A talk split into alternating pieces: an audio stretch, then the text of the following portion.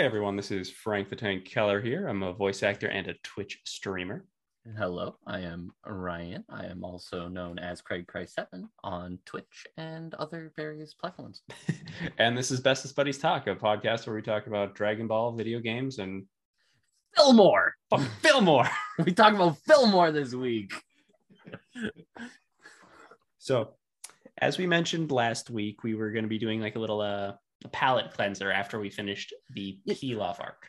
You know, we we we had the pilaf arc, right? And it, it you got to think about it like a cheese platter, right? That was like some that that was some like fermented cheese, man. It was it was it was it left a taste in our mouth, right? It's still stuck in there. So we got to get like a nice like lemon sorbet in here to kind of wash it out so that when we go back into Dragon Ball, that that grit isn't still in our mouths. And we thought, what better lemon sorbet than Fillmore?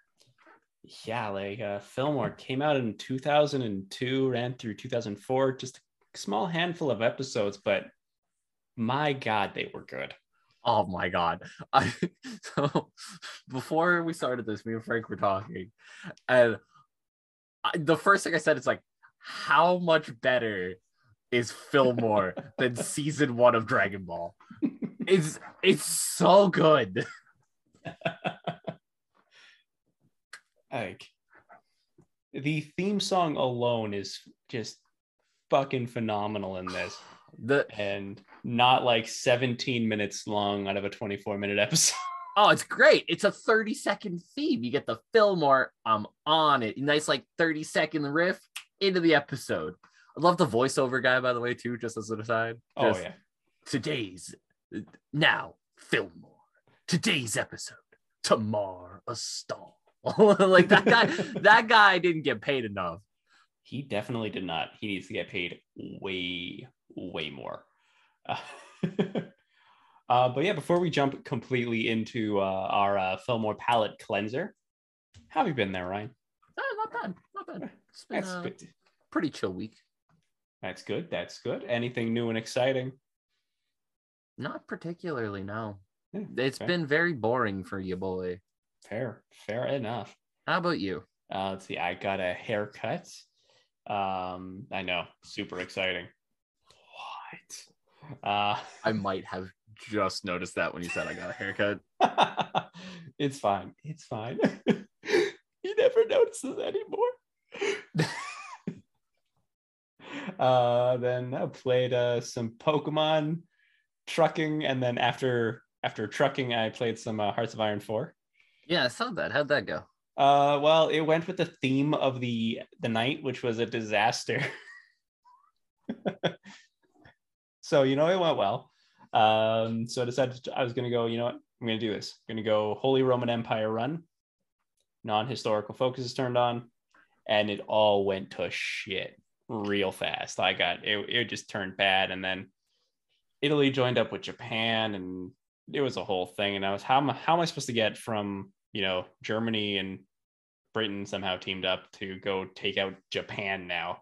Yeah. It, it was an, it was a disaster. But you know, it followed the process of the night where we ended our Nuzlocke because I accidentally ran into some ace trainers because I thought that was a different path that I was going down. So that Now, one's on me. Fair. we had kind of decided at that point this run was cursed. So we are just gonna plow forward until we got killed because it was inevitable. yeah, that is that is very true. We had come on now. We had a we, I had a Pichu and a, a something else. I don't even know what it mm, was. Yeah. It was bad. It was bad. It's a bad pairing. It was a bad pairing. That like honestly, ripped Tayern. It wasn't Tayern, but it's over now, so we don't have to worry about it. And then yeah, trucking was the gong show. Yeah. yeah. We're not going to go too deep into it, but uh, No. just uh, missed the turn, added five hours to one of our trips, and then basically took us down a straight line, took us through a loop, and then back down said straight line. And then our brakes didn't work, and we did a lot of damage to our truck, and it was a, it was a whole thing. But yeah, that was that was Bestest Buddies gaming on Saturday. yeah. Uh, and then you know just recovering from a migraine, so that's been all sorts of fun. Yeah, those suck. Woo! But yeah, that's pretty much all I got. Uh, other than that, I got I got nothing really good. Been playing far too much UFC 4. it's fair. It's fair. Uh, I am currently the undefeated middleweight champion. No, not no light heavyweight champion. Nice. Yeah, I have a rivalry with Jon Jones Nice. because he's still in the game. Uh, did, did you take his coke? Is that what the rivalry's about? uh, something like that. And then my personal favorite. Sorry, I'm just getting distracted from Fillmore, but my personal favorite is um because like if you get into a rivalry with somebody, they'll like, they'll send you like mean social media like tweets and things like this, okay. right? And Jon Jones is like, oh man, this guy's a disgrace to the sport. Oh, oh, they didn't know. it's like, ha, this didn't age well, did it, Jon Jones? Oh, Jon. and then that's also the uh, the reason why I'm a little bit later starting this today because I, I had to I had to beat him. No, that's he- fair. It it it was the first like five round fight that I've been in my 35 match career, which I'm 35 and 0. It's my first five rounder, and I was like, this is the worst fight of my life, and I had to like focus everything. I'd start playing tub thumpers. Brittany was confused. It was a whole thing.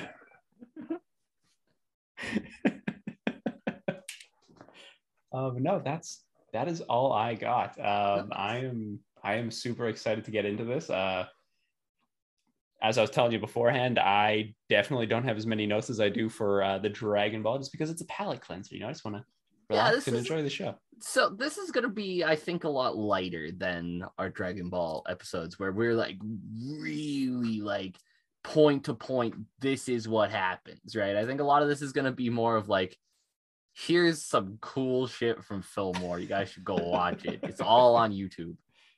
A whole show, all of the episodes, all of them, because they only made freaking twenty six of them. which is depressing. So here's what we're gonna get you to do right now.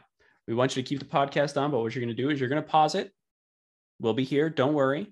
You're gonna Right pause it, and then you're gonna go listen to the Fillmore theme song.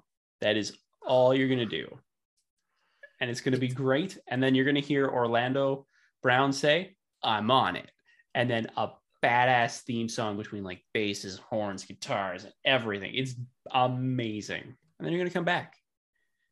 And we're Uh, gonna talk about the show. I looked this up um during um when the intro first started playing because I needed to know the band that made this is called Ookla the Mok. Uh, they're a filk band, by the way. I have no idea what the filk is, but I Um, like it. it is the intro to a song called Das Ubertuber. Ooh. Uh, I and if you it. listen to Das Ubertuber, it's it's all right. But like that part of the song hits hard.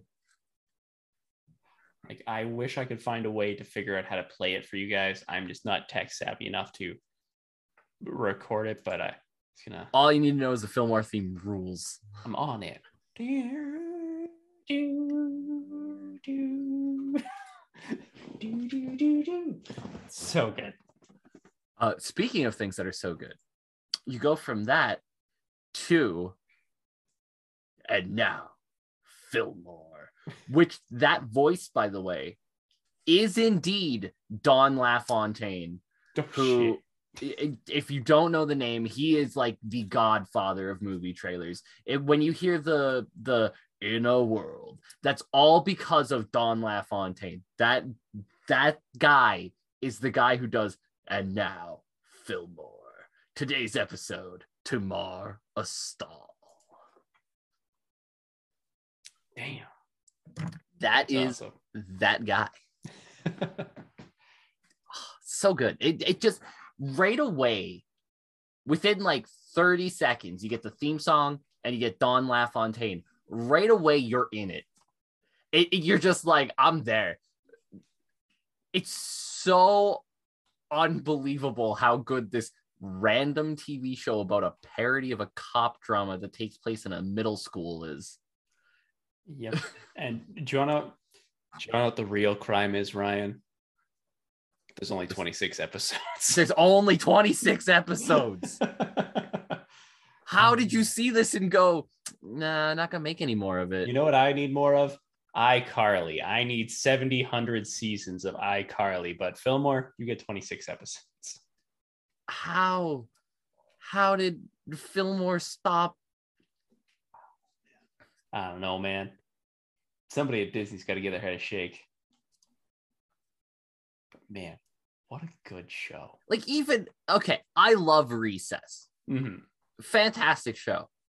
Not as good as Fillmore. Let's be clear, Recess is fantastic. It's not as good as Fillmore. Recess got six seasons and three movies. Jesus, there were. Yes. 1997 to 2001. Damn. I think it was Schools Out, All Grown Down, and something about the fifth grade. Something about that, yeah. Um, three movies, Jesus. six seasons. Fillmore got two. Two 13 season epi- two 13 episode seasons. Oh, It's, it's an absolute shame. depressing. But uh but yeah, we're getting into a Marta stall, which uh is about No, no, no, no, no, No? It's not a Marta stall. It's a Marta stall. Oh, just to Ma- Tomorrow stall. My apologies. Tomorrow a stall. Sorry. So for today's episode, Tomorrow stall. Uh, but yeah, so Fillmore is a is a cop drama set in a middle school. Yeah, it is a parody. For we've talked a lot about what how great Fillmore is with describing what it is. Fillmore follows the ex middle school safety patrol, and essentially, they're what it is is it's a parody of a cop drama. You have Fillmore, who's the the badass cop who shirks the rules but gets the job done. His his sidekick Ingrid Third, who is a genius with a photographic memory, who who kind of plays plays almost a straight lace to him, but at times has her own moral dilemmas. You got uh Junior Commissioner Vallejo, who is the the the boss of the unit, who like he he gets mad at the fact that Fillmore causes damages, but damn, Fillmore's also the best gets the job done. uh, you have uh, Principal Folsom, who's kind of like supposed to, I think she's supposed to be like a DA kind of thing, who's on their asses, who's like, you know, if you guys don't get this done, this precinct is going to get taken down. And so you got to get it done for Folsom, right? Like, you have everybody. The Danny, uh, Danny O'Farrell, who's the parody of the Irish cop, right? you got uh, uh, Joseph Anza, the Italian guy in the crew. Hey, I'm I'm Joseph Anza. Uh, they they literally it's it's um it's it's a you can find every single parody of a cop show within it. Um, but essentially they so what they do is they take an overarching like major thing and turn it into like like a major crime and turn it into how can we do this in a middle school environment Mhm. right so the first episode is a combination of like vandalism and like serial murder right is like supposed to be like the crimes that they're taking and like how can we do this in a middle school environment the second episode we'll talk about is obviously uh grand theft and you go through you go through that in a lot of them right there's an assassination attempt in a later episode um Yeah, they don't hide that one very well. so some of them it's like some of them are like the the parody is, you have to look for it and other ones like there's the red robins don't fly one which is so the, the most blatant mafia parody i've ever seen. Um but yeah so essentially it, it you got to think about um uh fillmore as like what if we took this very serious crime made it into something very trivial and put it in middle school and that's what fillmore is but again uh it's dead serious right like here's the thing about fillmore it takes itself seriously into the extent that like if you watch this as a kid, you'd think this is the coolest shit ever. And when you watch it as an adult, the parody is actually really funny. So And it works on both levels. And when you watch it as an adult, you're like, this is the coolest shit ever. It's also still the coolest shit ever. I still I remember being like 10 years old thinking when I get into middle school, I want to be on the fucking safety patrol. And then you get into middle school and you're like, where the fuck's the safety patrol? Yeah, I, I did we didn't have a safety patrol at our middle school. It was lame. Fucking Um Canadian schools, I tell and you. then and then you watch it as an adult and the safety patrol still feels like the coolest place on earth. But yes anyways that is the basis of fillmore. And i what- felt like we should give a little bit of a basis to the show there. Good call good call. Uh, the nice thing that i really like about what how they how they do the show is they break it up into like three acts like the introduction of like what's going on the the big like the search for like their clues and everything like that and kind of where they're going and kind of like misdirections red herrings all those fun Yeah. things. And then three it all ties together and they're like aha we caught you. That's how it works out in almost every Yeah. episode by the way. Act one is going to be like here's what happened. We're going to lead you the background story. We're going to get you kind of an idea of where the episode's going. Act two is always going to be kind of like them gathering clues misdirections trying Folsom to follow off of misdirections you're going to have a fulsome i'm going to turn this thing into a blank episode one it's a yoga studio episode, episode two it's a tap room it's a tap room.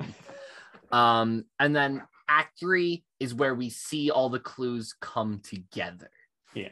And it is, it's very satisfying because it, they're not easy to solve. You would think a, sh- a kid show that's supposed to be like a parody of a cop drama, watching it as an adult, you're like, you'd be like, oh, sh- this is so obvious. They do a really great job of subtly giving you, like, if you catch it from the beginning, you'll be rewarded for it, yeah right? You'll feel rewarded by it. But if you miss the subtle hints, you don't feel like an idiot for it. They're very subtle. They're very much in the background Mhm. until you see the whole picture. And even knowing, like, I've watched all these episodes, obviously. I'm pretty sure, Frank, you've watched them all too. Yep. Uh, knowing where this is going uh, and being able to look back on it and you go, oh, I can totally see how I would have missed this as a kid, right? Or the first time I watched it. Like, I can totally see how I wouldn't have caught on. hmm Such a good show.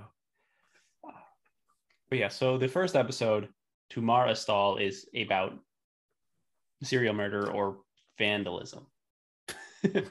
more about vandalism, but I get the serial murder thing that they were going for, where it's like this person's gonna strike again until we, unless we can find them. Yeah.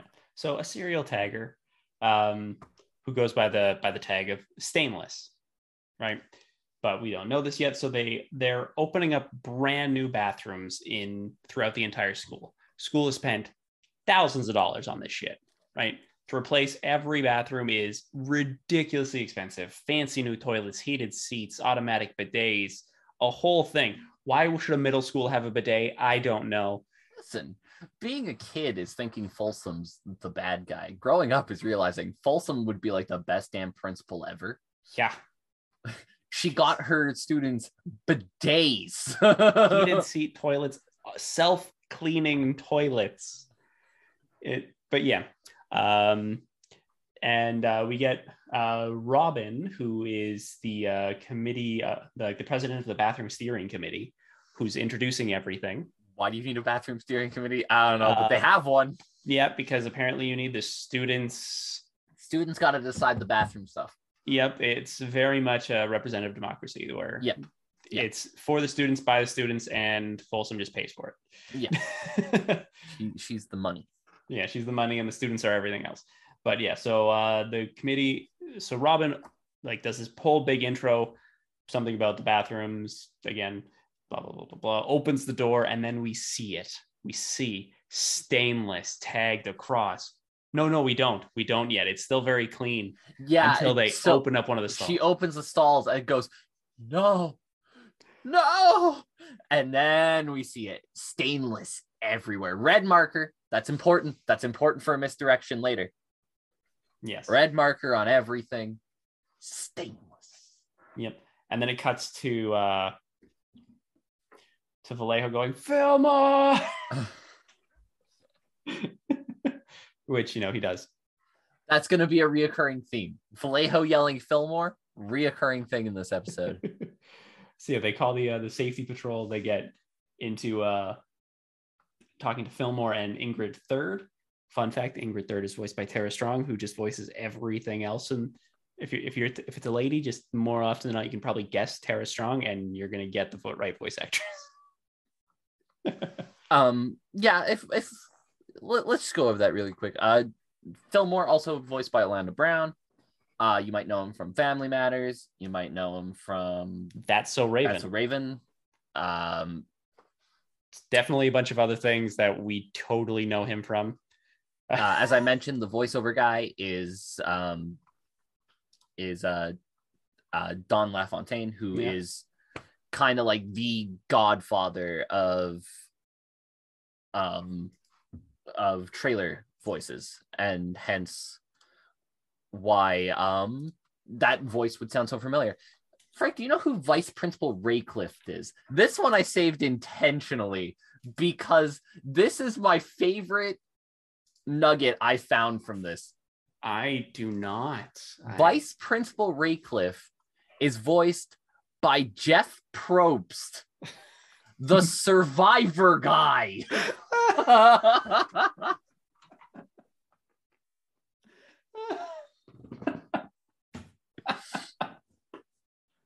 that one blew my goddamn mind. I love it. That is that is funny. Uh yeah, there are a lot of there are a lot of big names in this show, which is just I mean, it doesn't surprise me, but still it's crazy. Um yeah, uh, fantastic. I I just when I saw that I was like, no, I I got to save that one for Frank. Jeff Probst. Uh, by the way, the teacher in this episode, uh, we'll talk about the teacher in the next episode because that one's fun too. The hmm. teacher in this episode is voiced by Kurtwood Smith. Oh, did not know that. Uh, so I'm disappointed he didn't call anybody a jackass. uh, good old red. um, but yeah. Anyways, off to the yeah. side, Vallejo, Felbar. Something about a sandwich. I can't remember uh, yeah, he uh, he he a sandwich machine. He yeah. uh, the lunch bag bandit. He caught him, but he broke a sandwich machine in the process. And there's a great, a great little clip in here where he goes, Vallejo, you ever eat the sandwiches from that machine? He takes a bite of the sandwich he's eating, and it sounds like it's like cutting through cardboard.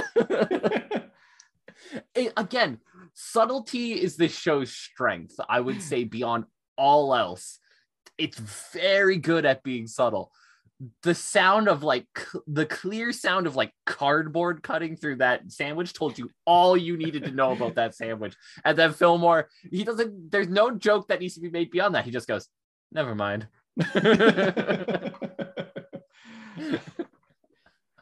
so they then they get told about the uh, the tagging incident of stainless and Vallejo is just, he's very like nonchalant. He doesn't care about it. He's got other things going on for him.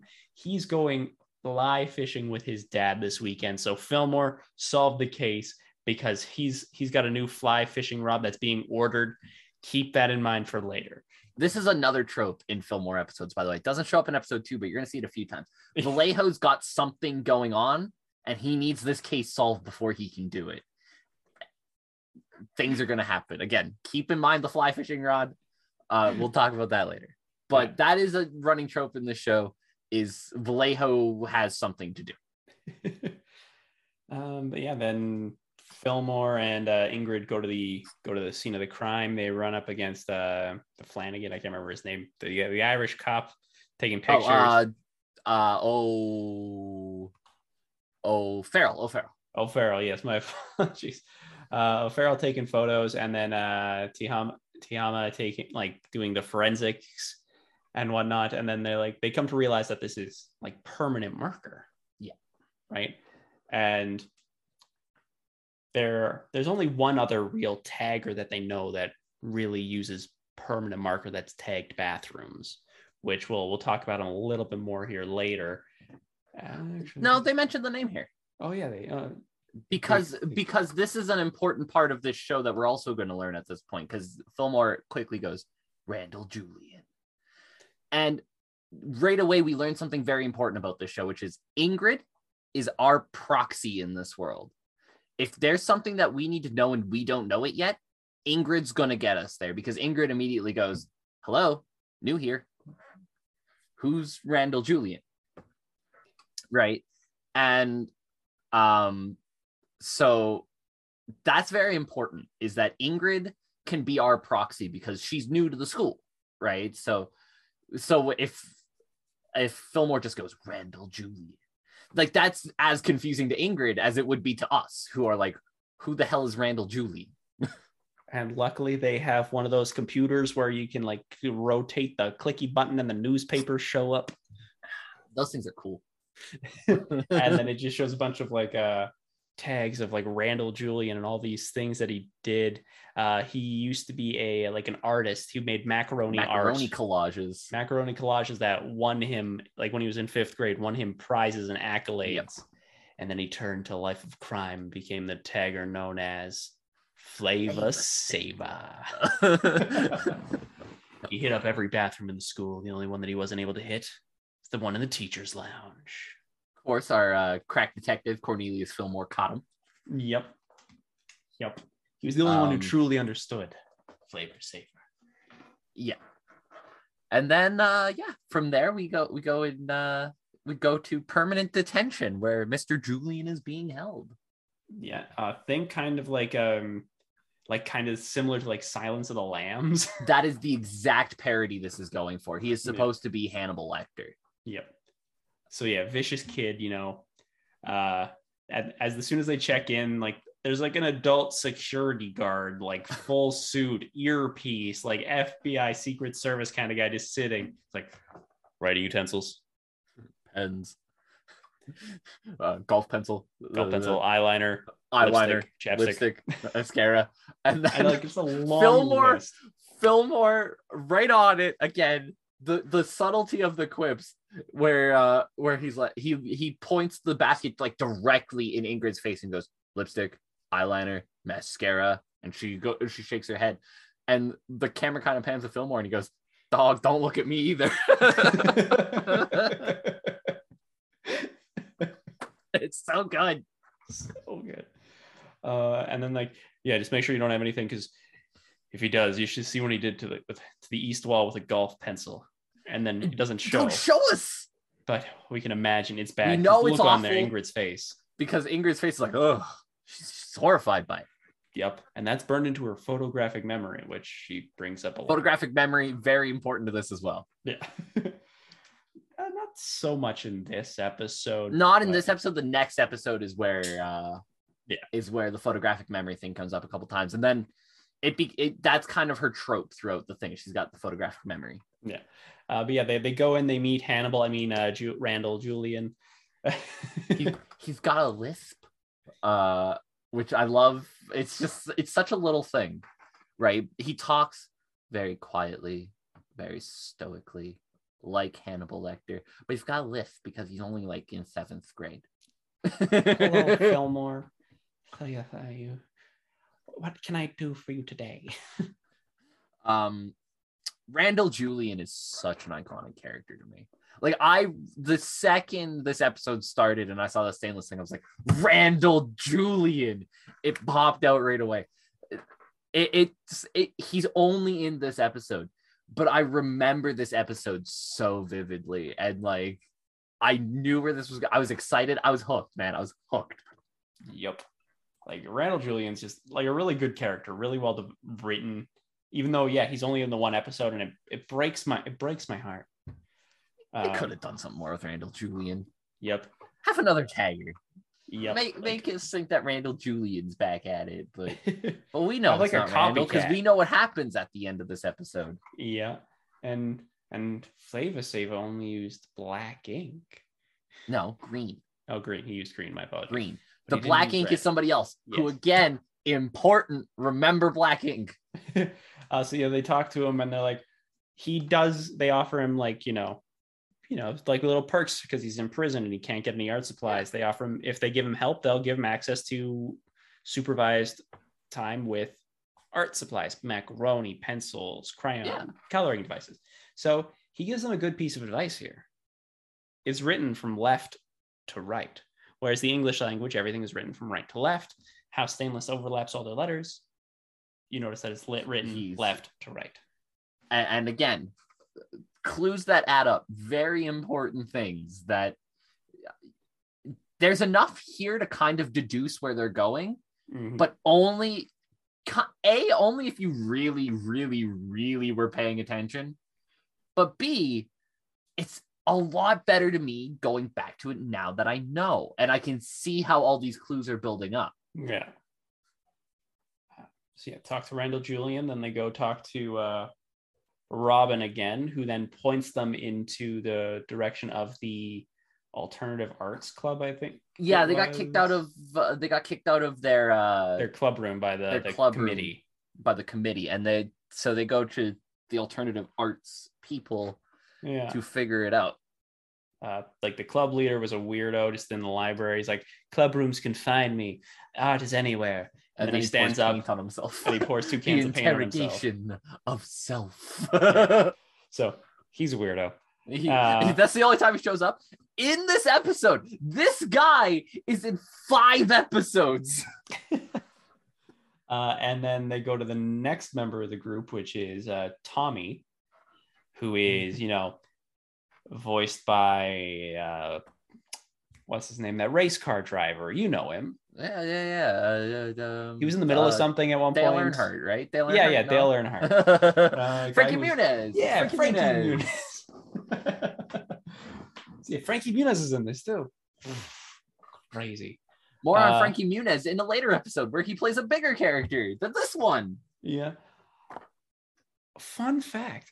I, this is this is interesting. I, I just put this together now because they talked to that they, they talked to the paint guy first, then they talk to Tommy or Frankie, and Yeah. then they talk to the third person. The, so the Fra-. Malcolm, so Frankie Muniz is in the middle Oh again. Oh my God, Frankie's in the middle. He should have been playing a guy named Malcolm. He could have been Malcolm in the middle. So yeah, Tommy is busy doing a piece of art. He doesn't care about tagging things. He's working on his masterpiece. You it's see? a black circle. It's 700 layers of black ink. He doesn't want to end up like Charles Lasky. See? Who's Charles Lasky? You know what I'm saying? Exactly. You know what I'm saying?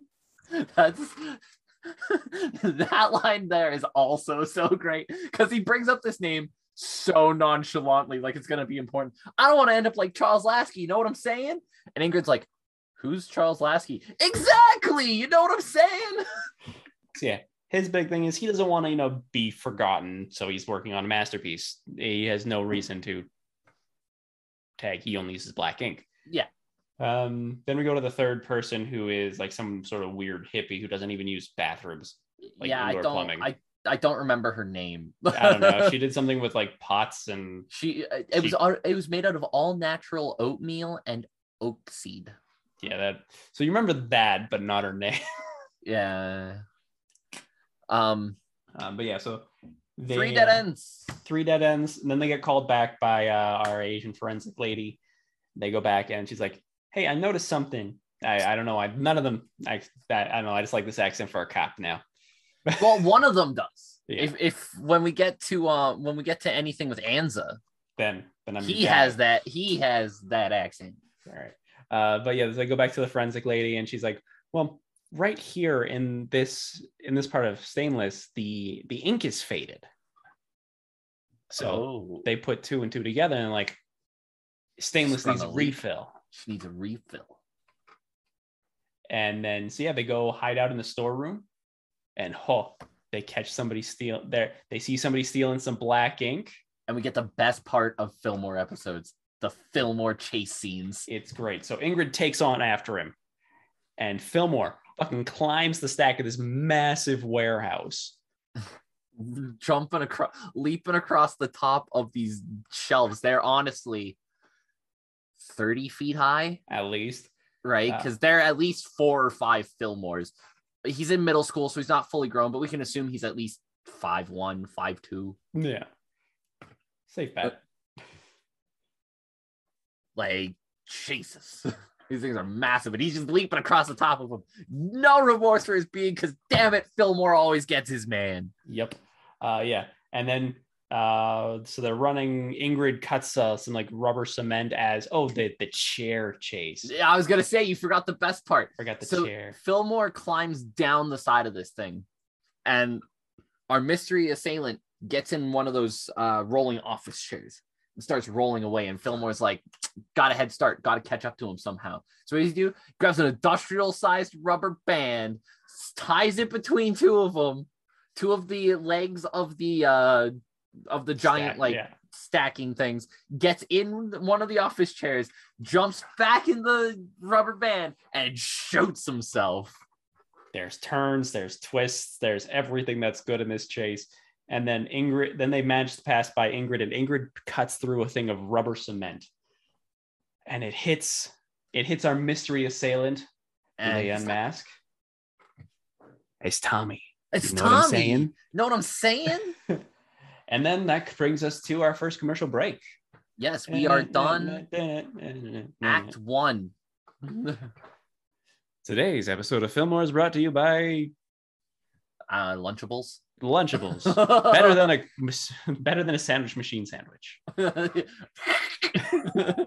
Never mind. so which brings us to Act Two: A smearing of justice. oh, So Tommy admits that he is stainless, right? He's proud to admit that he's stainless. He's like, see, now nobody will think I'm what's his name? Uh, Charles Kas- Lasky. Charles Lasky. You know what I'm saying? yeah. Uh, so yeah, everything's fine. Everything's fine. Folsom is happy. So there's no more need to order any new stalls because they've got stainless. Everything is good.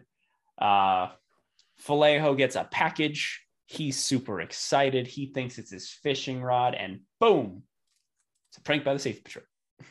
He pulls out one of those uh, those wallfish. Yeah. and it does the give me back that filet of fish. Give me that fish. And then they also managed to get like a barbershop trio to just be in the background that he somehow didn't see. well, again, this is something else that we learn through that we learn in this episode that's true throughout the show. The uh safety patrol office is also the glee club annex. I never You see put that sign in the background all the time. The glee club is in the background a few times in episodes too. Safety patrol office also glee club annex. Ah, it's all coming together now. It's all coming together. Uh, um, but yeah, then uh, Fillmore, you know, sees the marker. He's like, I can't do a good Fillmore accent, so I was like, "You'll I don't like him for this. Can't be." and, and Vallejo's like, no, no, shut up, Fillmore, because he he. Here's the thing: Vallejo knows Fillmore's right. is an important thing, and again, Vallejo in early episodes feels like an adult. What we learned in later episodes is like Vallejo is very a very good detective. He's also very good at brown nosing Folsom. Hey, he's got to play the game if he wants to go fly Oh, fishing on a Saturday. 100%. 100%. But what we learned, there's an episode, there's one episode in particular I'm thinking of later Yeah. where we learn how great of a detective Vallejo is. yeah. Like Um, Vallejo so- in his prime, like I mean this in the best possible way to Fillmore, but Vallejo in his prime before he became a fat brown nosing chief would have probably been on par or put Fillmore to shame. yeah, I think that's a fair argument to make. I mean, he wouldn't have been able to do like all the chase scenes, but no, no. He would have been able to pick up a marker and be like, Vallejo. hey, this is not Tommy. Tommy didn't do this. This would have been somebody else with a They'd be looking marker. for a red refill. Tommy's markers are black because of his circle. You know what I'm saying? uh, so yeah, so yeah, they, they they realize Tommy can't have done it, so they release him, and then oh boy, Folsom is pissed Yeah, Folsom's Yeah. not happy. because now she has to order like 700 more new toilet stalls so they don't get 700 brushed stainless toilet stalls. Yes, and remember, they call this brush steel. Another name for brush steel is stainless steel. Yep. Important. Yep. Um, and yeah, so she's she's very upset. She says, "You have 48 hours to solve this case, or I'm going to turn this precinct into a yoga studio for the teachers." And then she storms off. Yep. Then you know Vallejo's like, "You got to get this done." uh, let's see, and then we run into another stainless t- tag, but this one's fresh. Yeah. So Uh, they know they know it was recent. yeah, they do. And then they open uh they open the stall and boom, bidet in the face. Oh shit, these bidets are super powerful and probably should not be given to children. Uh yeah, uh that's a whole bunch of bad things are happening if you're using these bidets. Cause man, it drives Fillmore and Ingrid back against the wall. It's impressive. yep. Uh, they do a small chase scene. It doesn't really, nothing really happens with it. But then they come back to the bathroom. Yeah, fresh ink, and they they realize that the other one, ex- yeah, they they realize that it exploded, so it leaked Yeah. on them. So they end up going back to Randall Julian Mm. because Randall left him with like a little extra. He's like, no, that would be too easy. Come back to me once you figure it out. Well, no, they got it. They they didn't figure it out yet. After this scene, they figure out what Randall Julian was trying to tell them. Now, Exactly, Randall. Julian made it clear that uh, this person writes from left to right, or from right to left, not left to right. They figure out now the reason they write left to right, or right to left, rather, not left to right. Yeah. because uh, if you're a left-handed person with a marker writing left to right, your hand is going to drag over the letters and you're going to smear. But if you write it backwards, then your hand's not going to drag. and there wouldn't be any ink on your hand and you would never they would never catch you that way Also, uh, they both write really well left-handedly and backwards. yeah uh they they when they do the scene showing it they both write like perfect legible left-handed writing backwards. I dare any right-handed person listening to this to stop and try to write backwards left-handed right now. All right, frank's what am I gonna try it what am i writing? Uh write your name. Just Okay. write your name backwards left-handed.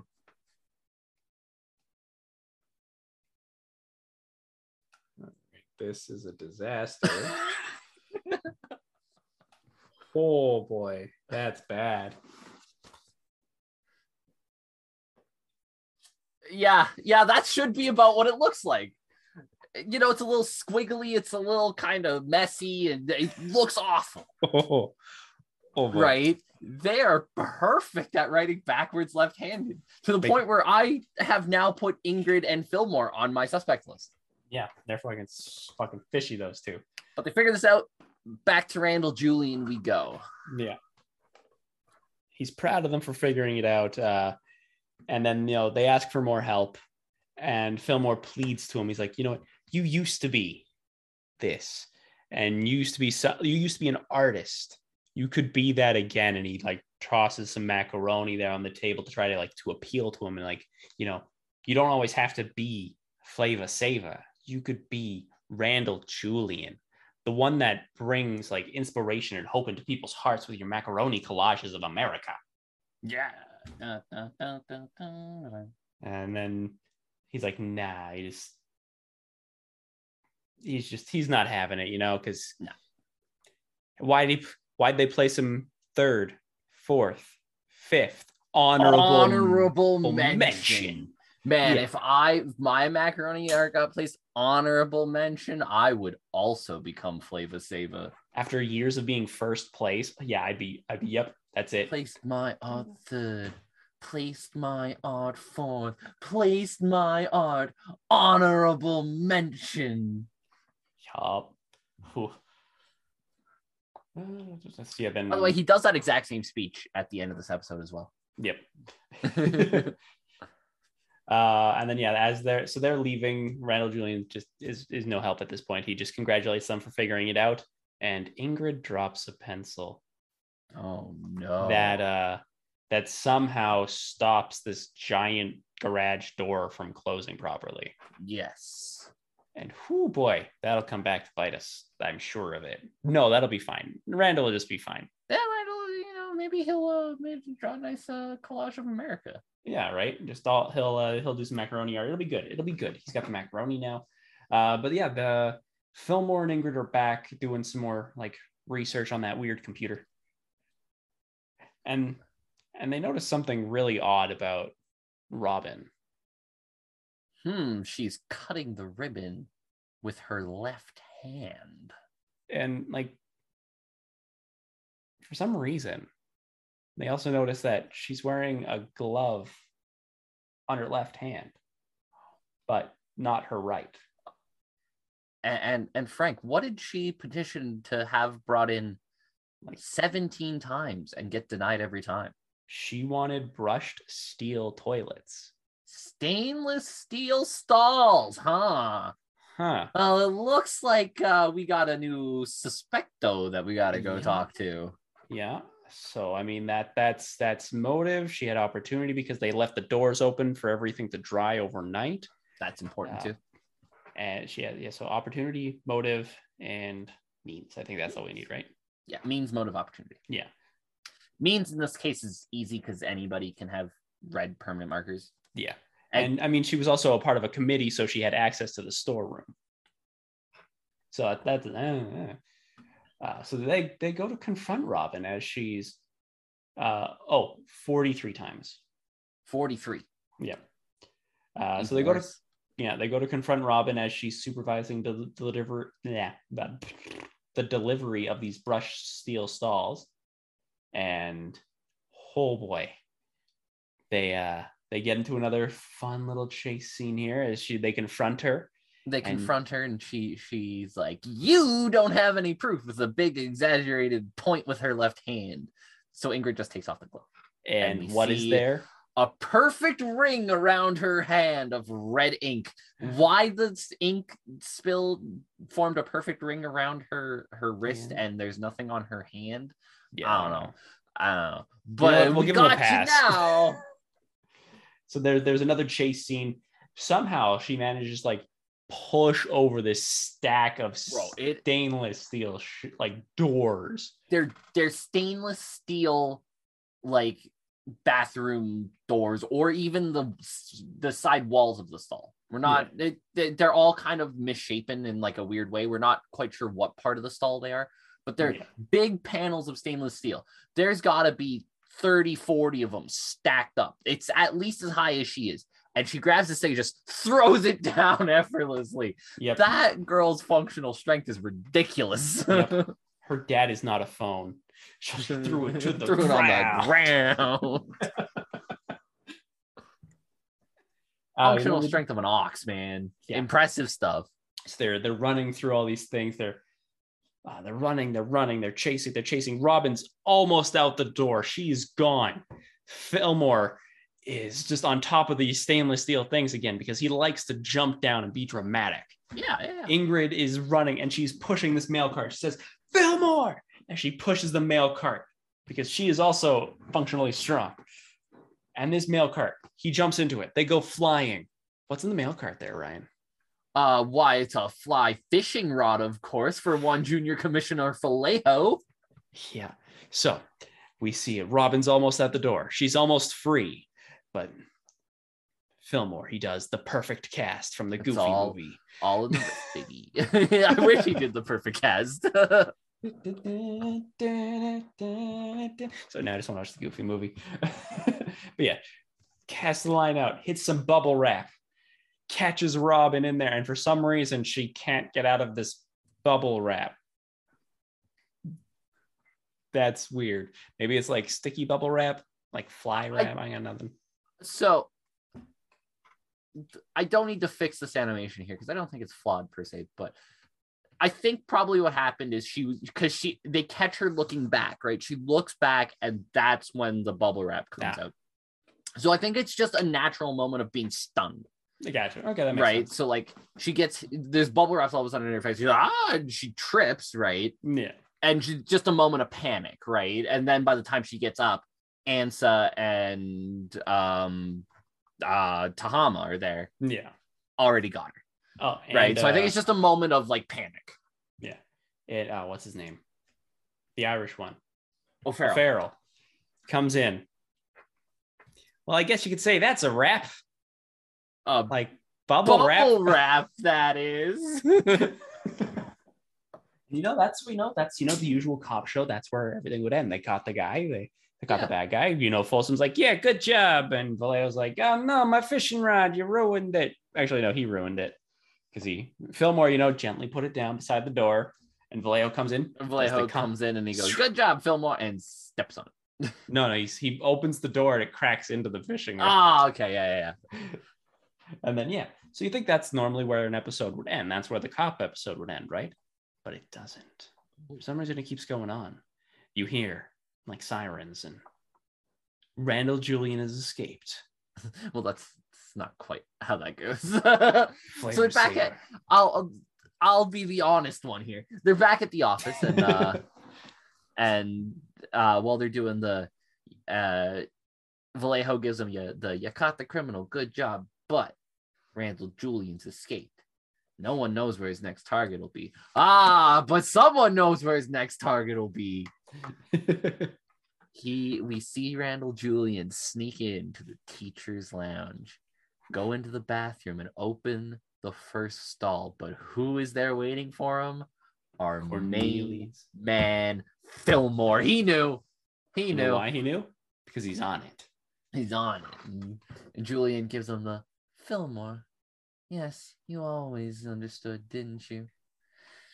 And Fillmore's like, No, I don't understand, bitch. He doesn't say bitch, but we're gonna assume that he did. Yeah, he channels Um, in your inner and then that's- Jackson. That's when we again get the placed my art third, placed my art fourth, placed my art honorable mention. And at that point, I was like, yeah, no.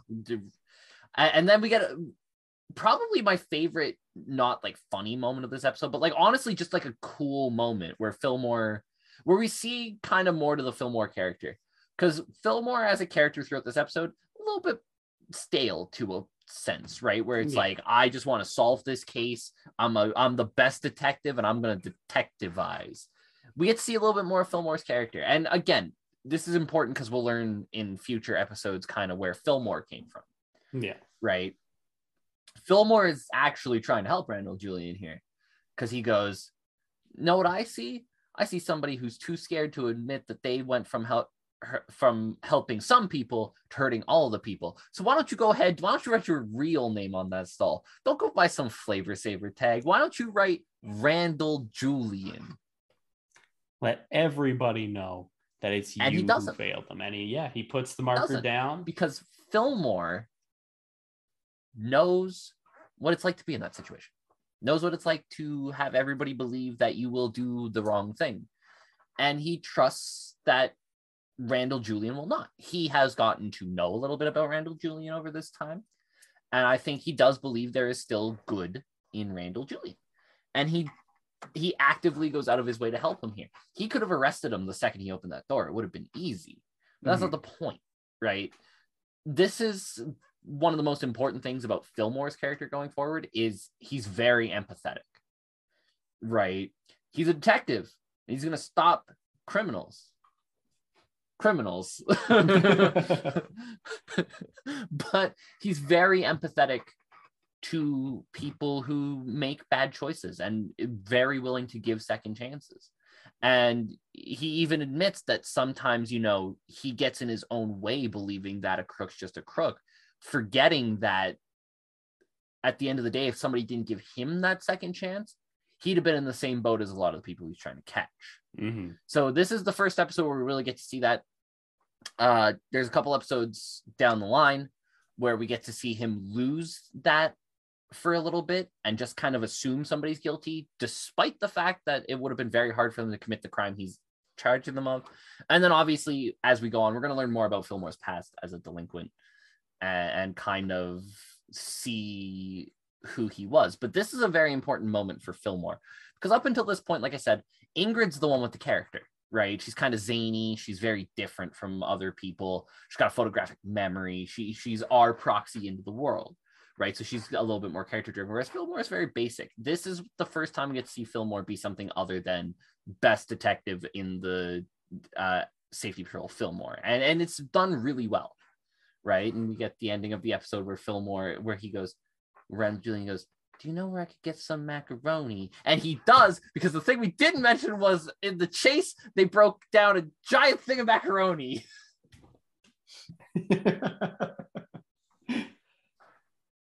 and that was To Mar a Stall.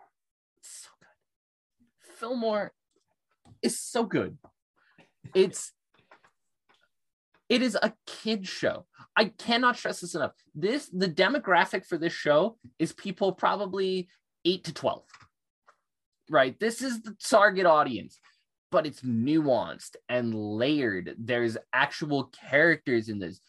The the the people in this world aren't just these stereotypes. Like yeah, they use them as a basis, but they're layered characters. And as the show goes on, we see all these layers kind of get peeled and I know it sounds like I'm reading a lot into a show for eight to 12 year olds, but I'm honest to God not. They do a fantastic job of setting up this world. And it's very cool, but beyond being cool, it's very well done. Yeah, shit holds up. It does. All right. And uh, do we want to jump into episode two? Let's go for it. Let's just jump right into episode two. All right, episode two Test of, of the, the, tested. tested.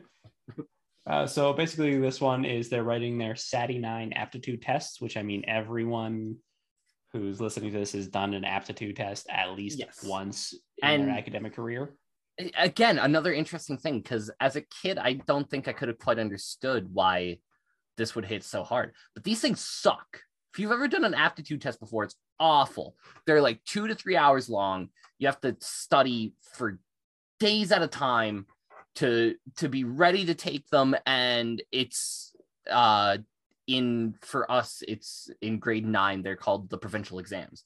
And they're worth like 50% of your final mark. Everything else you do throughout the entire year is worth the same amount as this one final exam.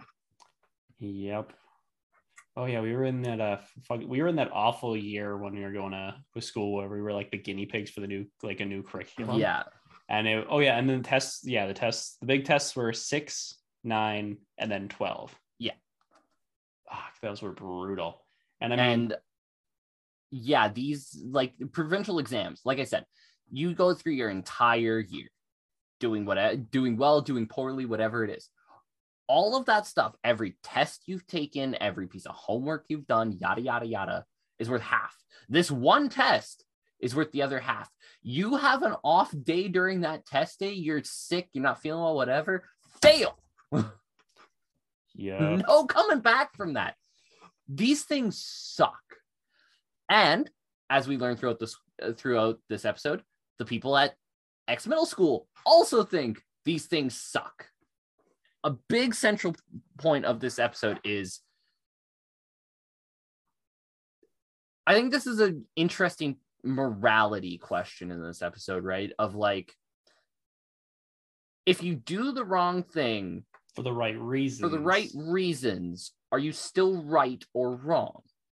Right. This is something that Ingrid deals with in this episode to a great deal. Mm-hmm. Um, but they hold nothing back. Like you are not supposed to think the SATI nines are a good thing. You're supposed to think they are bad. Our characters make it clear that like you're not it's not like there's a few people who don't like these tests because they're not like they're not smart or they struggle with them even the smart characters in this lead you to believe these tests suck and they're awful yep and like yeah we'll, we'll get to those Yeah. Um, but yeah, so the episode starts with uh with a uh, teacher who uh who's he voiced by? That would be uh Kyle Gass of Tenacious D theme uh, of Tenacious D fame. the Kyle Gass Cable. Last week, Jables Kyle quit the band and decided to play a teacher in Fillmore. Ah, that's why he quit the band. There was misunderstandings. He just he didn't understand. It's all good. I could not believe because like I heard the voice and I was like, that voice sounds kind of familiar to me, but I can't put it on. And by the way, if you listen to this, like, and you think you're gonna listen to this and be like, that's Kyle Gass, it's not. Kyle does a Kyle's a great voice actor, right? Uh, and he does a fantastic job. But I had to look it up. It is indeed Kyle Gass in this episode. It's fucking crazy. I love it. Um, but yeah, so everybody's writing the test. We get to see Ingrid with her photographic memory just acing it, no problem. Uh, we see a we see a guy in an egg roll shirt uh, beside her, just struggling. He's having a rough time of it. So yeah, Ingrid goes to hand the test over to Kyle, and not the Mr. Collingwood. His name is Mr. Collingwood. His name is Mr. Collingwood. uh, who's you know like going, yeah, you you did such a good job, yeah, good job. And then uh, Seth, our boy in the egg roll shirt, like like charges up. He's like, I'm having a problem. Oh, duty calls. So yeah, she leaves, and then uh, as uh, as uh, Ingrid's leaving, we get to meet uh, Enid Quintara, who is protesting the Sadie Nines. I, I don't remember what the whole protest is, uh, but it's something witty about Sadie Nines. No, it's not. It's just S T O P, the Sadie Nines. See, witty. And then she sits down, and another protester sits next to her. and then she says, "Yeah, wrong protest." but hers is ban Lobster the lobster. Stop crustacean exploitation. I love that line. so a lobster is their mascot. Lopsy is their mascot. That's this is also important. It for some reason, like I when I even when I was watching the episode, I just took that as like a silly joke, right? Like it didn't clue into my head, like, oh, they need to introduce to us that our mascot is Lopsy the lobster for this to make sense. Yeah. Uh, but then, you know, as uh as call as all the tests are done, Collingwood is taking the exams because he's got a big box of them as exams are being carried in like a on like a little trolley. Does this happen before or after the conversation that Ingrid and Fillmore have? Uh, no, no, no, that's after. So yeah, Okay. Ingrid and Fillmore talks. Ingrid confides to Fillmore about like basically how she has sympathy for the other students because Okay, I just wasn't sure if that part happened before Yeah. or after the part that you're getting to. Go with yeah, it. sorry. Um, but yeah, so they they have a brief talk about how like they don't go too in depth. They go in depth about it later, but I can't remember exactly what they say, so I'm going to go into it now. yeah. Uh, so two things happen in this first little bit of the conversation before we cut to uh, Kyle Gass uh, with the tests. Uh, the two important things that you need to know here are Ingrid does not like the Sadie Nines. Yeah. Ingrid uh, expressly thought things like they're not fair. You can't just sum up intelligence into one standardized test, right? Yeah. Um, actually, three things. Uh, Principal Folsom also gave her flowers because Ingrid's like the best student in the school. She's going to ace this. Yeah. Uh, that's not important to the episode itself, but rather to Ingrid's character. Um, because what's important to note here is if it was only like the people who weren't smart enough to do the test who struggled with it, I don't think it'd have the same impact. We need to know that Ingrid definitely got 100% on this test. Like Yeah. aced it 100% no questions asked um so we learn a ingrid hates the sadie nines doesn't like them doesn't think they're fair.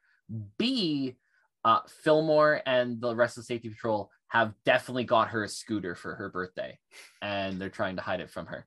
To which ingrid ha- they have one of my favorite conversations in this entire show in this episode and i distinctly remember it where she's like, people are just gonna think I'm hopping on the scoot bandwagon. And Fillmore's response to this is, Ingrid, you carry an Abe Lincoln lunchbox. When do you care what people think? And Ingrid goes, Hey, Abe Lincoln is cool. cool. Oh, Oh. I get it. Good point. Which, by the way, my response to that is, "Hey, Abe Lincoln is cool." uh, and then from here we cut to Kyle Gass with the Yes. with the tests. Yeah. So the Kyle Gass is walking down with the test, and he then Lopsy the lobster, ex mascot. Hey, Lobsty, our beloved ex mascot, how's it going? And Lobsty just stands there with death in his flailing plastic eyes. And the plastic guy's like, Lobsty, no. the best is Lobsy just stands there, doesn't do anything, right? Like it zooms in on these plastic eyeballs flailing about, and somehow Kyle Gass knows, and he just goes, Lobsty. and what happens, Frank? he steals the cart. He steals the trolley of all the tests and he runs. And then the tests were never found. So anyway, Fillmore gets a call now. Yeah, from uh, a- Kyle Gass hitting the emergency phone. I mean, there's an emergency phone on the side wall in case of emer- break glass in case of emergency. Call safety patrol. Yep. And Fillmore, of course, answers the phone. Fillmore, I'm Uh-huh. on it because that's his thing. and so yeah, they got to go figure out what happened. We have set up the story. There's the Sati Nine test. They suck. Nobody likes them. Yep. Um, we have um people protesting the Sati Nines. There we have important characters who we need to know about. Fillmore has been called because the tests have been stolen. Yes. And Act one. There you go. That's what they do every time. but and before Act One does end, they do they do check on one thing first. Ah, yes. The ma- mascot. I mean, he's the one who has access to the suit, Yeah, yeah. right? So it's the easiest option. so they go to the men's locker room, and Fillmore's a dick. Yep. Also, so but the door's locked from the inside though when they get no, there. no, no, no. No. Hold on, hold on, hold on. We we gotta miss Phil. We can't miss Fillmore being a dick. So they enter the men's locker room. This is the Oh. access yeah. to the the um mascot change room because our mascot is male. So they enter the men's locker room. Ingrid's got her hand in front of her eyes so that she doesn't see anything. And uh Oh, it's all clear. uh Fillmore goes in, goes coast clear, and she moves her eyes, and there's just a fat naked dude.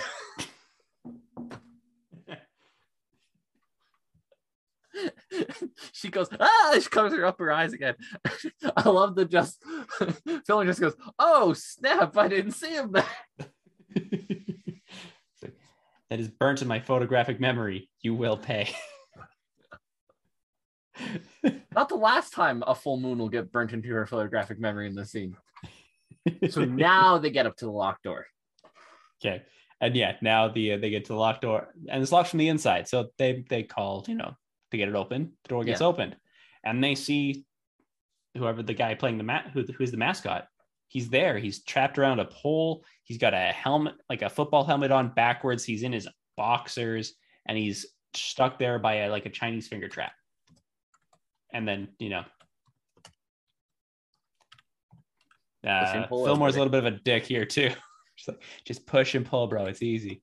So easy. Just, you just push. I, I don't think it's meant to be like that. I think he just like just it's just a thing like push and pull out, baby.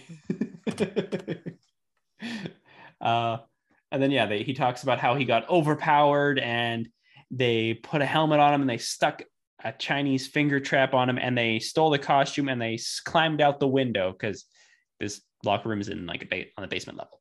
Yeah. right. And they climbed out the window with the mascot outfit on. And as he's leaving, as he's getting carried away, uh, Ingrid, Ingrid says to uh, what's his name? What's his name? What's his name? Uh, Lobsty, Lobsty, crap. What's Trying to remember too.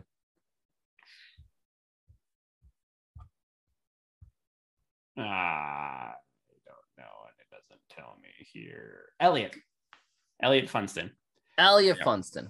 So he goes, Elliot. Uh, what did she say?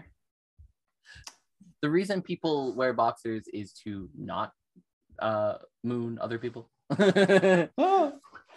So yeah, so now she sees people, please, can we get something for Elliot's butt over here? So yeah, that's that's two butts in one change room. Yeah, she's having a rough day with that photographic memory. Yep. Whew. Uh, and then yeah, and then after that we cut into oh, and then uh Folsom says that everybody that Safety Patrol has 48 hours to find the culprit responsible. Otherwise, everyone is forced to retake the S-79 test. And there's somebody swimming in the pool who's not happy, but I bust in the door. Retake the SATI 9 test. Those were the hardest tests I took in my life. I studied for months. I saw spots. I developed this random French accent. Somebody just throws a glass of water on him. Don't worry, we're not gonna have to retake those tests. Oh, thanks, Fillmore. I developed this random French accent.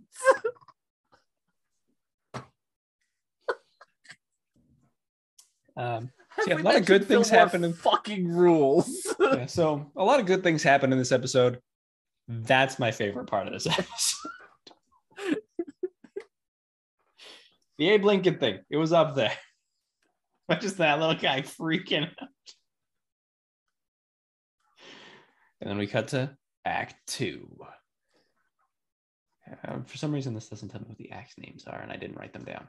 I didn't Act write down two. the act names either, and I fucking And- hate myself for it. Yeah, because they're usually something witty, and it's great. they they're they're not like listen if you're looking for puns that like you could make nowadays and be like wow that's a clever pun you're not going to get them but if you're thinking back to being like eight years old they're like the greatest puns ever Yep. Um. something about egg rolls was act two Yeah. because a lot of act two revolves around the egg rollery Yeah. Uh, so yeah, they they're they're they're outside. They're looking at for they're looking at the, the shipping docks of the school, and they see they see Augie Sanson here, augie sanson a con a artist who is wait a second. Isn't this guy also voiced by Frankie? yes he is. And won't he be voiced by frankie muniz in the next episode? Yes, Yes. he will so this is before Frankie made all the money. Uh, interestingly enough, uh, clearly he made all the money because there's a uh, season an episode. There's an episode in season two, by the way, where um, where Fillmore's facing expulsion, and the only person who can save him is the witness to whatever happened, which is Augie Sanson, who is not voiced by Frankie Muniz. yep. But see Augie Sanson here, uh, young, young Franklin, uh, Mr. Malcolm over here, Yeah. uh, sneaking around with a box. Yeah. Hmm. That's that's awfully suspicious because I mean, Lobsty stole some boxes. Ah. and Ingrid goes, "This is too easy," and Fillmore bets her lunch that it is. So they chase after Augie. Augie runs away, obviously. Yeah, a- and, uh, does it in the coolest way possible. Uh, finds these little orange tube things and decides we're going downhill, baby. So, so what you're going to imagine here, team, is Star Wars Episode Three: Revenge of the Sith. Yes, General Grievous running away from Obi Wan Kenobi, Yes, and that's exactly what that is. but instead of Fillmore being Obi Wan Kenobi chasing him on a lizard, he also goes in the machine, he also goes in the weird rolly machine. as does Ingrid. Um, and so yeah, they this listen in the standard of Fillmore chase scenes. This one's not great. There's a better one later in this act. Mhm. Uh, th- but this one's I don't think this one's supposed to be great, right? This one's a simple No. one Yeah, this one. This one's Augie's too easy. Augie's the clear misdirect here. They've already said like it's not Augie. They've made it clear it's not Augie. Um, so they trip him up in the thing, and he falls, and uh, and they go off in the lake, and they caught him. They caught him with the tests, right? Of course, it has to be the test. It has to be the test. So they open the box, and what's in the box, Frank? It's tartar sauce. I love tartar sauce. so clearly, it wasn't a. It wasn't. Wasn't Augie. But Augie, you know, he's like, "Hey, Seth was having a real hard time with these exams." which obviously Ingrid can confirm. She Yeah, was so- there. She saw him. So I mean, like he was having some real hard times, and he got into some bad crowds. So he might be the best person to take a look into.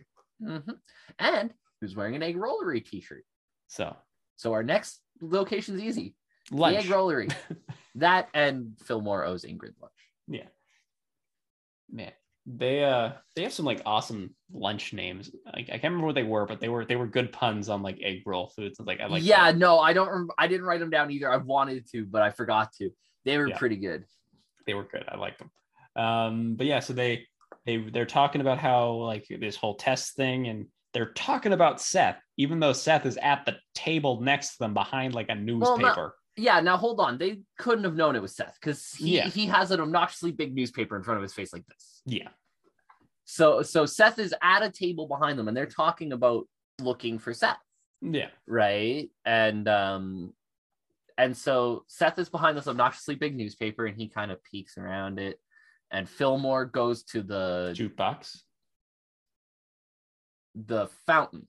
No, Fillmore goes to the jukebox. Ingrid goes to the fountain to get a drink. Yep. And so Seth realizes, got to make a break for it. How does he do it? Giant does- egg roll. The largest fucking egg roll you've ever seen in your life. Like, how is this a regular thing on this menu and not like a? It's an eating if you challenge. can eat this in half an hour, you get it for free in a shirt. Yeah. Oh my god, that's how he got the shirt. That's how he got the shirt. Oh my god, what it is. So he just wanted a second shirt. Or he just really liked the egg roll. Yeah. All right. So yeah, he got a. So we're just making this. We're, you know what? No, we know this for sure. This is 100 percent what happened. He ate that entire giant egg roll that is able to knock Fillmore on his ass. I, like literally, like he throws an. If you threw an egg roll at me right now, it would bounce off of me and I'd laugh at you.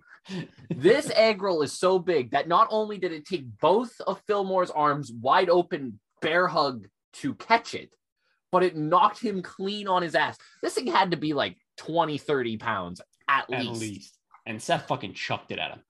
Uh, but yeah, he runs. Uh, fucking This- it. Is my favorite chase scene out of the two two episodes. I agree.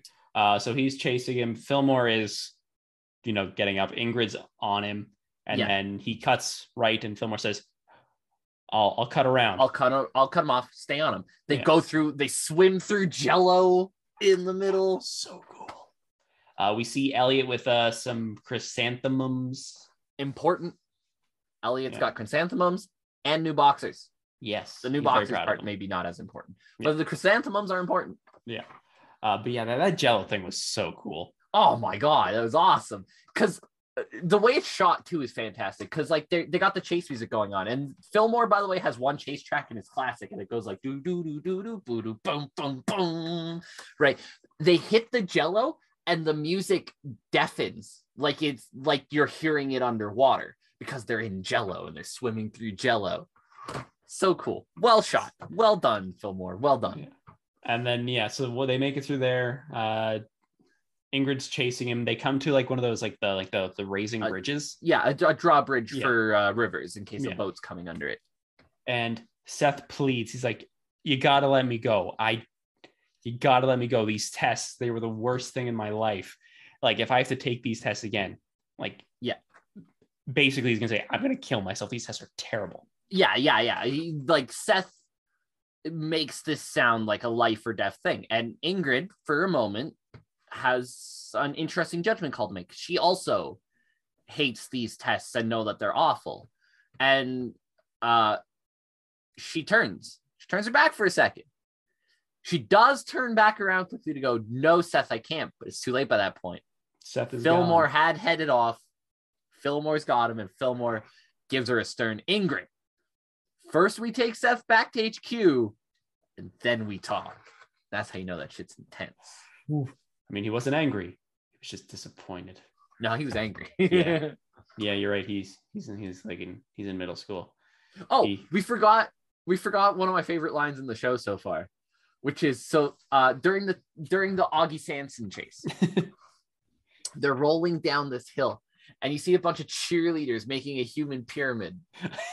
and there's this the cheerleading coach is like great. You guys are strong and sturdy. And one goes and and one goes by and they wiggle but they don't fall down. She goes see you guys are as strong as a Geodude using its harden attack. Then it gets bowled over. Maybe that's why there's more of this show. uh pokemon company was like uh cease and desist bitch. Yeah, they they they had already shot and like made all of the episodes, so like they let him go through with it, but they're like, no more. Yeah. uh, but yeah, so they they catch uh they catch Seth, and then Vallejo is actually the one that interrogates Seth. well because Yeah. Fillmore and Ingrid have to have their talk yeah, And Ingrid brings us the moral dilemma of this episode, which is important. Uh, Ingrid says, Listen, I know Seth. He's a smart kid. He he's artistic. He, he's artistic. He he's clever. He writes this little comic about a pig named Shmogoogie. Yeah. It's it's basically the you can't judge a fish by its ability to climb a tree argument. Yeah, exactly. Right. Like, so for those of you who don't know, I also hate intelligent quotient tests, by the way. I, I, I despise them. The reason is simple. If I were to take every number in a textbook, a simple math textbook, go from one plus one equals two, blah, blah, blah, blah, blah. The person who will score best on a test about that book is not necessarily the smartest person, but rather the person with the best memory Yep. right? Um, our IQ tests that we have nowadays were written back in the late 1800s. They're designed to see how good of a farmer you would be.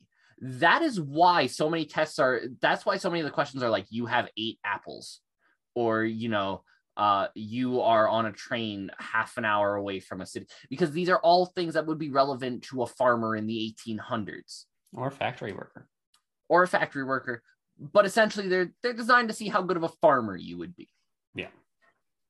Um her argument here is a valid one. And it comes with what we now know about the different types of learning people have, right? Some people are pure visual learners, right? You write something on a board, they'll be able to see it and boom, they know it. Some people need to hear it. Some people need to do things to learn, yeah, right? some people are kinetic learners. some people are kinetic learners right they need to be moving they need to be act some people are artistic learners right where they they they can't see numbers and put them together but if you draw a chart i'm on it right uh me i'm very much i'm very much auditory and uh and, and words numbers Mhm. don't work for me but if you take a number like if you take a number equation like if you take seven times seven hmm I'll get it, right? Because I know now, right? It's just secondhand. But if you take that same equation and put it into words, I'll be on it like that. Yeah. Because for some reason, words just work in my brain. We know now that people learn in such radically different ways, and standardized tests are the worst at just uh, if you are a good textbook learner, you are smarter than everybody else because Yeah. you're good at learning from a textbook, right? And that's Ingrid's argument here, right? Ingrid's argument is you cannot standardize intelligence into a single test because you can't possibly test for every type of intelligence in a single test. And her argument is, by the way, very well put, right? Because she doesn't just say he's smart in other ways. She actively goes through things that he does that are smart, right? He designs um he designs games or something like that. Yeah. A- and he he writes comics, right? About a pig named Shmogoogie. I, I always remember that because I was like, I want to I want to read a comic about a pig named Shmogoogie. and, and she talks about how much she she admires him for these things. She talks about these things in a sense of admiration. Um, again, important character growth in this is recognizing that our characters are inherently good. Right in episode one, we see Fillmore is inherently good because he stops Randall Julian not by just arresting him and treating him like a criminal, but by treating him like a human Yeah. right in this episode we see ingrid is inherently good because even though she is a different kind of intelligent from uh seth she recognizes that seth is as qualified to be considered intelligent as she is despite the fact that he might not score as well on a test as she does Yeah. right so this this scene here is hugely important it's also why i so we were talking about this before um the uh before we started streaming. Uh these are the order that the show was made in and supposed to be showed in, but not necessarily the order they did. Oh, uh, and speaking of uh, fun little weird trivia things in regards to that, um, because so yeah, this is supposed like this is supposed to be the second episode, but in uh in the last episode, as Fillmore is telling Randall's the Vandals history to to Ingrid, uh, you can see a headline from next episode like this the the third Yeah. episode a worm in our midst in that episode which means in theory that one takes place first Yeah. But I will say I do love the fact that they air in this order. Episode one, we get kind of the basis of Fillmore. We also get to see Fillmore uh, kind of having a moral dilemma and overcoming it by being a good person. This episode, we get to see Ingrid have a moral dilemma and overcome it by being a good person. We are immediately told these people are good people, right? It's important to note they're not.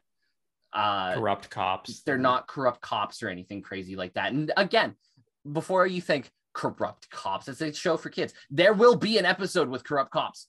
yep there will be two episodes actually with corrupt cops. and one of them's real close to Fillmore Um so yeah, it's important for us to see this early in the show.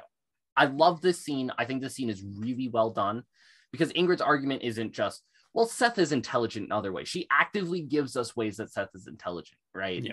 She she's showing beyond uh, she's not just saying an argument. She's giving us an example of the argument and why that argument is correct. And to Fillmore's point, he says, you're not wrong, but there are better ways to fight it, right? Uh, uh, protests and uh, mad beats with madder words, with madder rhymes, yeah uh hard yeah, beats with harder rhymes. That's there it is uh so yeah Seth like he comes clean he he reveals that he had brought in cheat sheets he brought in cheat sheets. He did not steal the tests. Yep. So he brought in cheat sheets. So that was his big crime. Yeah. Then we cut to our commercial break. Today's episode of Fillmore is brought to you by Capri Sun.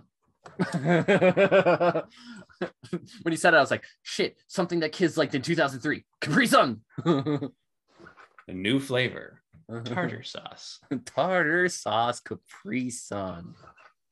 Because I like you, like you, Augie. I love tartar sauce. I love tartar sauce.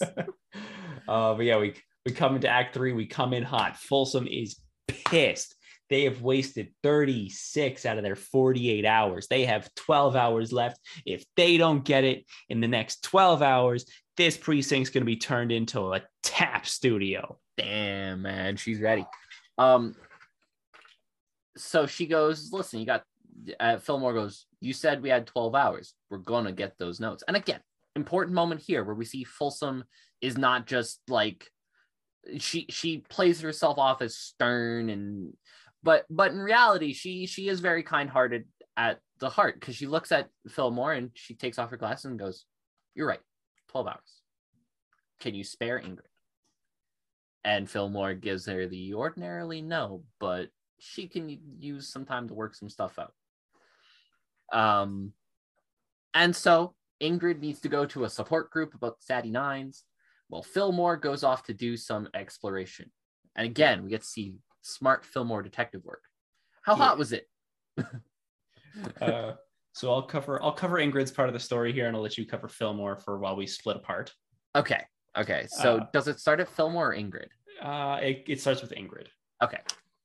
Um, so, well, no, actually, no. It, okay, so it cuts in and out between. So Yeah, it, it cuts back and forth. Yeah. I just So, need to remember where it yeah. started. So it starts off with Ingrid in the support group for the the Sadie Nine students, right?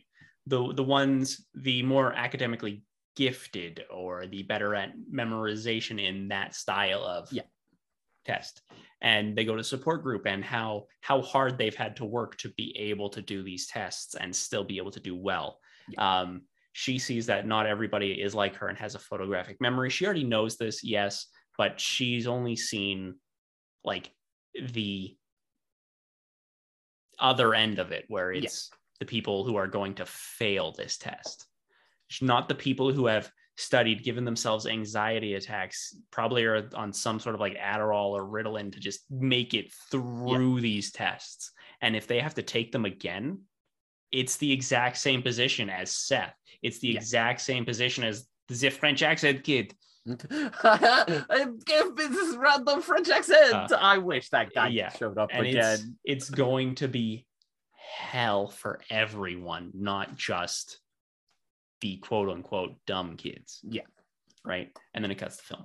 So we cut to Fillmore, and so they got to find these tests. But something else they need to find is the lobster suit. We have no idea where that is yet. Um, however, lobster suits, much like all costumes, are uh, made from a high density plastic meant for durability, not comfort. And as we learned from O'Farrell, the heat today had to be in the mid 80s. Eating my ice cream sandwich at lunch? No, no walk in the park. Sticky? Forget about it. so, Fillmore has borrowed some heat vision goggles from the Birdwatching Club in order to see if there's any heat spots outside that could give them a clue of where the uh, lobster costume is. And it turns out there was. They found it. It's in the middle of the fucking lawn. Yeah, this this guy's this this uh this caper is not exactly the brightest. How did they not find the suit before? It's did it's not hid. It's like he buried it or anything else. He put it beside a tree. How did the lawn guys not find it? It's Either way. Anyways, so we find it and then we cut back to Ingrid really quick. Yeah. Uh, so as she like is hearing everybody out, she cut she leaves the room and she see, she hears Enid again. You know, S T O P that's 39 in a very grating voice. Um, so she's following her and then she sees that uh, she has some flowers. Like she's she uh, she's behind kind of the door and then we Elliot says, "Hey, hey, uh, Ingrid.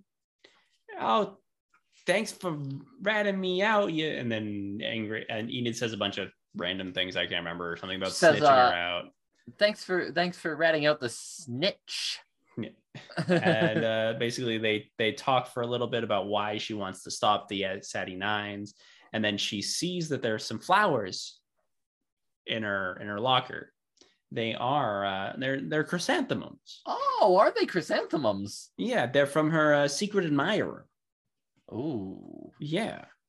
So um, I mean, we haven't seen those before this episode, so No, no, no. No. Um that's the point where it cuts back to the last part of Fillmore's thing, right? yeah, and it cuts Because back to. Fillmore realizes something about this lobster costume. So he puts it on and tries to climb through the window. But it's not going to fit. It's too big. And when they look in the window, they find a piece of boxer shorts. And at that point, Fillmore gets a call from Ingrid saying, Hey, Elliot is Enid's secret admirer, the person who wants to stop the Sadie Nuts. And that's when it all gets put together. We now have means, motive, opportunity. 'Cause, I mean, Elliot wants to impress his secret admirer, so he's going to steal the test answers, which means the Sadie, the Sadie Nines are stopped, and he has access to a costume so he can remain anonymous and access to the key to lock himself in. Um, There we go. so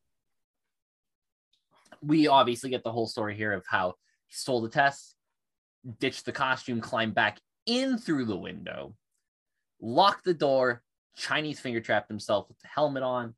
Boom, reasonable alibi. Yeah. So Fillmore says, We're going to cut off the exits. Go get them. By the way, you can use your present. It's in the closet. They got me a scooter. I love the helmet though. It's like it's like a the little alien helmet. helmet and pads. Great. Yeah, it's great. Uh, so yeah, they're they're going, and then uh, Elliot. There's there's a good chase scene here. I like it.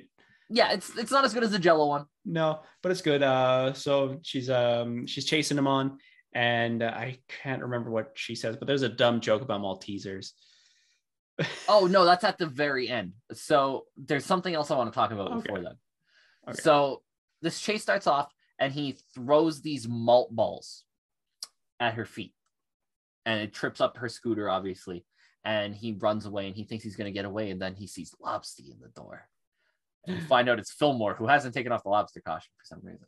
So he runs away from Fillmore. And then we see Stumpy the janitor pushing Oh, around his waxer.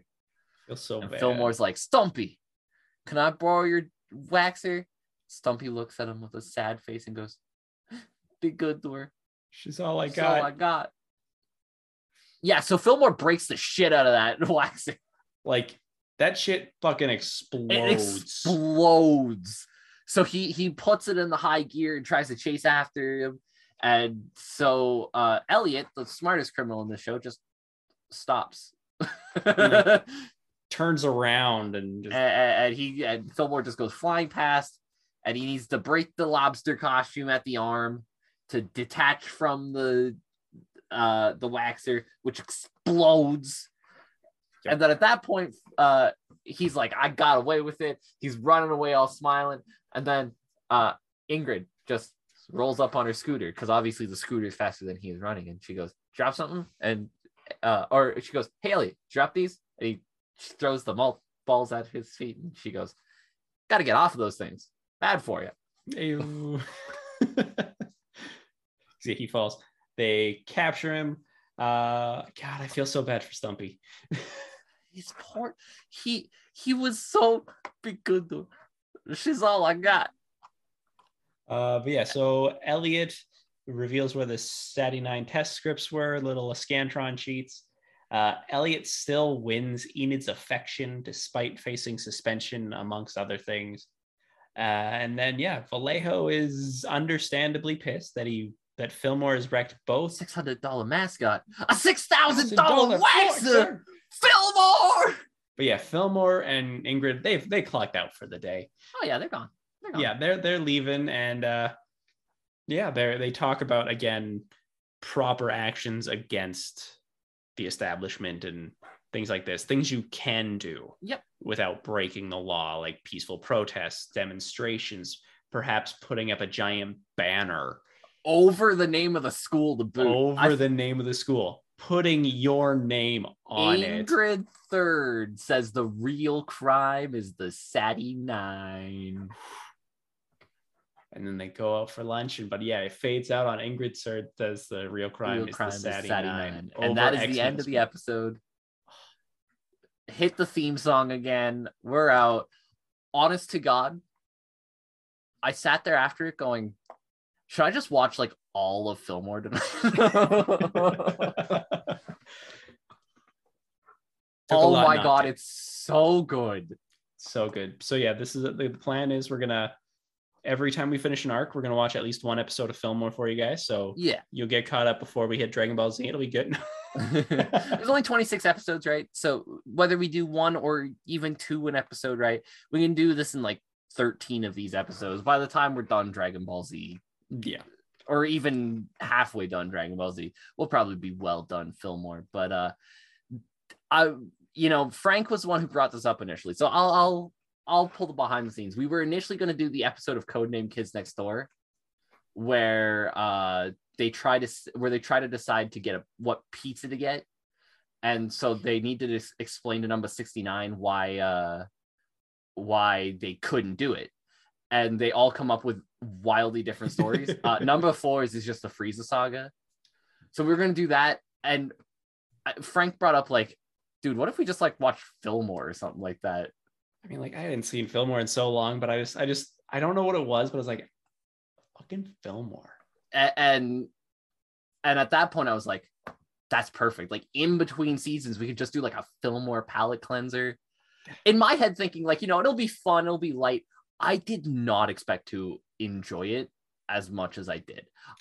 It's not like I haven't watched Fillmore since I was a kid. I've watched it once or twice, maybe in like my teenage years. Yeah, de- definitely when I definitely watched it when I saw like cable and stuff like that. So you had to Yeah. watch reruns of it. yeah, when the reruns were on and stuff like that, I'd watch I'd watch the rerun episodes, and I remember them being good, but I don't rem I didn't remember I didn't think I'd enjoy this this much. Honest to God, no word of a lie. This was so much better than season one of Dragon Ball. Yep. Oh, And like when we get to the good stuff of Dragon Ball, Dragon Ball is gonna get great. but I don't even know if that can top how much I fucking enjoyed Fillmore. I I think I think like especially coming out of the the Pilaf saga, which is arguably the roughest stretch of Dragon Ball, and like the fact that it like I I love you Akira Toriyama, but the fact that a Dragon Ball made it past the Pilaf saga in the Shocking. animation itself is a fucking miracle. Shocking. Um, I, I said it when we were watching the saga. I haven't seen this in a while, so I'd have to rewatch it. But I, honest to God, think that the GT going through space collecting Dragon Ball saga is probably better than Pilaf. Because I can, in my head, remember like a couple of, you know, fun episodes of that, right? The first episode where you meet Baby, obviously. I remember they have a really cool fight scene in that episode. General Rid- Ridlow is actually a pretty cool side villain that they run Yeah. into, right? There- there's actually some stuff I remember in that GT saga where I'm like, yeah, that was kind of cool, right? And then everything. By the way, let's make this clear: everything after that saga in GT is infinitely better than season one Dragon Ball. Yep. Baby Saga, uh, Super 17 Saga, Shadow Dragon Saga, all infinitely better than Emperor Pilaf Saga of Dragon Ball. Yep. The only one, that you can argue is that first saga where it's like they're just flying through space collecting Dragon Balls because it is boring. Right. But I can name a handful of like good episodes and good characters in there. I think there's three episodes in the first season of Dragon Ball that I legitimately consider good. Yep. There's a few that are better than the others, but episode 12 and 13, And And- it's eight, when we first meet um the first episode where we meet Ox. King, Yeah. that's the good episodes. Yeah. Every other episode might be good compared to the other episodes in the arc, but that's it. Yeah. Uh, Fillmore, different. It starts off banger level, man. Those two episodes, it comes A- out of the gate hot. A flew by. Those episodes flew by. I like uh so obviously we're watching them on YouTube, no commercials or anything. They are straight up 24 minutes and about 30 seconds, right? Run time of a show. I watched them in exactly 48 minutes. Right. I, I didn't watch one and have to go back and rewrite notes and stuff like that. I just we're going on to the next one, baby. I'm hooked. Yeah. Like I said, after I was done, I was like, maybe I just watch more Fillmore. I don't know. honestly, I'm so sad this show doesn't make it past season two. Criminally underrated. Like when we, I often hear the argument about the pantheon of like those early 2000s Disney shows, right? Uh, obviously, Recess gets brought up a lot. I'll be the first one to bring up The Weekenders, which is Love the classic weekenders. Right? Shows like that. Fillmore needs to be in that conversation. It absolutely needs to be in that conversation. Goof Troop would be another one that would be brought up in that conversation. Darkwing Duck, things like that. Fillmore in that conversation right now. Get it in there. Let's start putting some praise on Fillmore. Uh, it's such a clever parody for a show that is um, aimed at children, right? Yeah.